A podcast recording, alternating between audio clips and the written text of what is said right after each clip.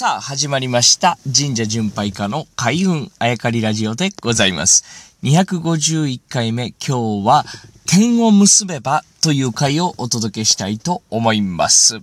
前回までのお話、えー、東京のど真ん中ですね、しかも山手線の真ん中にある、神社、そして史跡をですね、結ぶと、北斗七星の形になるというお話をさせていただきました。これはですね、無作為に、えー、選んだ点で適当に北斗七星を作ろうと思って書いたんではなくてですね、平の正門に、えー、由来する神社史跡をですね、結んでいくとそうなったというお話をさせていただきました。で、これはですね、都市伝説なのか、あ何なのかということをですね、まあ今日以降お話をさせてくださいというところで終わっていたわけですが、まあその話をしていきますと、結構日本全国、いろんなところにですね、この神社と神社を結べばなんとかとか、あとはまあ、有名になった言葉でいくと、レイラインですね。僕あんまりちょっと理解できてないんですけど、レイラインという言葉をよく聞きますね。えー、何かと、こう、神社巡拝家という職業をしてますと、あのレイラインは本当なんですか？と、こう、僕自身が分かってないのに、えー、聞いていただくこととかもたくさんあるんですけど、あとは、どことどこの神社を結ぶととかね、あの、六芒星、五芒星星になるとかね、えー、まあ、いわゆる星の形とか、三角形と逆三角形を組み合わせた形になるとか、あとはまあ、日の出、日の入りのラインになるとか、もうあらい、ありとあらゆるこう、形になるという話を日本全国聞くわけですが、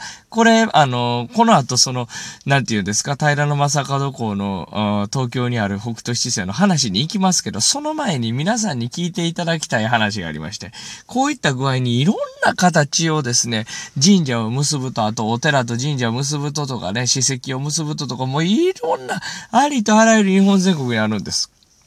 しかし、ここで皆さんに、えー、一つ問いかけたいのはですね、神社全国に何社ありますかと。まあ、数えられるぐらいで8万から9万社ぐらいあると言われてるわけですよ。で、お寺も、まあ、それと同じか、まあ、ちょっとね、並ぶかぐらいの数があるわけですね。つまり10万以上。まあ、15万ぐらいとしましょう。いや、仮に、えー、15万ぐらいの自社が日本にはあるわけですね。数えられるわけだけで。まあ、この47都道府県に15万のドットを売ってみてください。もう好きな絵なんぼでも描けますよ。結ぶと。この、まあ、広いか狭いか別としてですね、この日本という、う地域の中に自社が15万あって、それを結んで、多分皆さんの顔ぐらい描けるんじゃないですかね。佐々木優太の顔も描けるんじゃないですかね。線、線、えー、点と点を結んでいけばね。要はそれぐらいドットがあるということなんで、円でも、う三角形でも四角形でも円でも書いていけるわけですな。つまり、何かを示したいときに、ちょうどそこに、例えば絵をまず描いたりとかですね。あとは、ま、日の出日の入りのラインとかね、えー、なんかそういう、こう、パワーが宿るというラインをまず引いて、そこに、えー、ある神社の名前、そこにある、お寺の名前を挙げていけばいいという順番になりゃしませんかということは僕、これ、先に言いたいわけですね。なので、まあ、えー、何かと、神社を結べばこの形になったとかね、えー、このパワーがやっぱり宿る線には神社がいっぱいあるんだという話をよく聞きますが、皆さん、神社だけでも8万から9万あると言われているので、こう結ぶと何かの形になるというのはそれ当たり前の話なんだというのを、まず先に言っておきたいんですね。えー、そっからですよ。その理屈を持って、さあ話を戻します。この山手線という限られた線の中に、あの電車のほぼ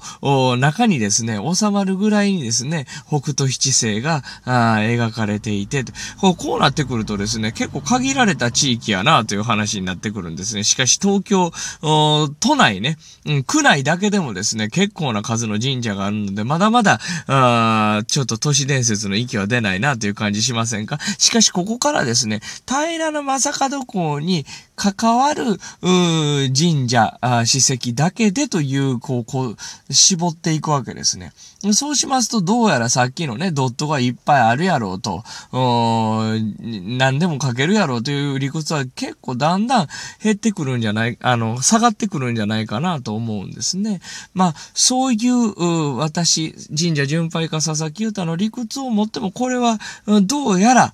都市伝説ではないんじゃないかなと思うんですね。が、しかし、まあ、この都会にあってですね、まあ、大都会、まあ、当時江戸だったとしてもですね、江戸の前だったとしても、こういうことが書かれるという、そこには理由があるんじゃないかなと。思うわけです。まずは一つ、えー、話を整理しますと、日本には8万9万神社というドットがあるので、それ結ぶとどんな絵でも描けるやろうというのが一つ。その理屈から見ても、この、ずっと話をしている東京にある北斗一星っていうのはどうやら都市伝説ではないんじゃないかというところまで今日はお話をさせていただきました。